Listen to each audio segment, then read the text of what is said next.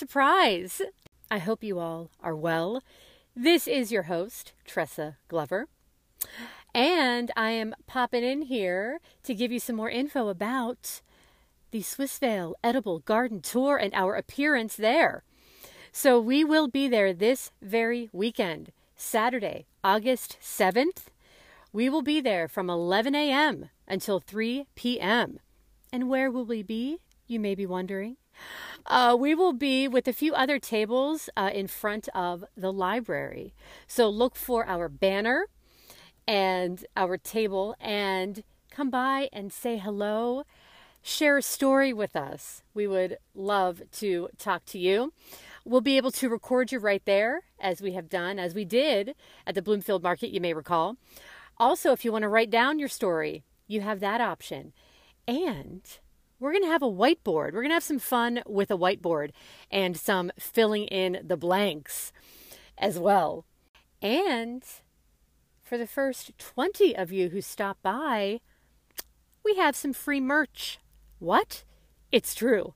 So we have a little something special for our first 20 friends who stop by and say hello. Now, I want to tell you a couple quick things though about this edible garden tour. If you're not familiar, first of all, the easiest thing, go to swissvale.org. But I do want to tell you a few things in particular. So it is a 3-day event beginning on Friday, August 6th. And so, to give you just a couple of ideas here, from 6 to 8 p.m., some kickoff events. There's also uh, the keynote speaker, Farmer Girl Eb, who is Ebony Lunsford Evans, an urban farmer, consultant, and educator in Pittsburgh. But let's talk about perhaps my favorite titled event the Nebby Neighbor Garden Walk. That's right. Uh, it is an extended crowd conscious tour option. So, to give you an idea, this really is kind of a choose your own adventure this entire weekend.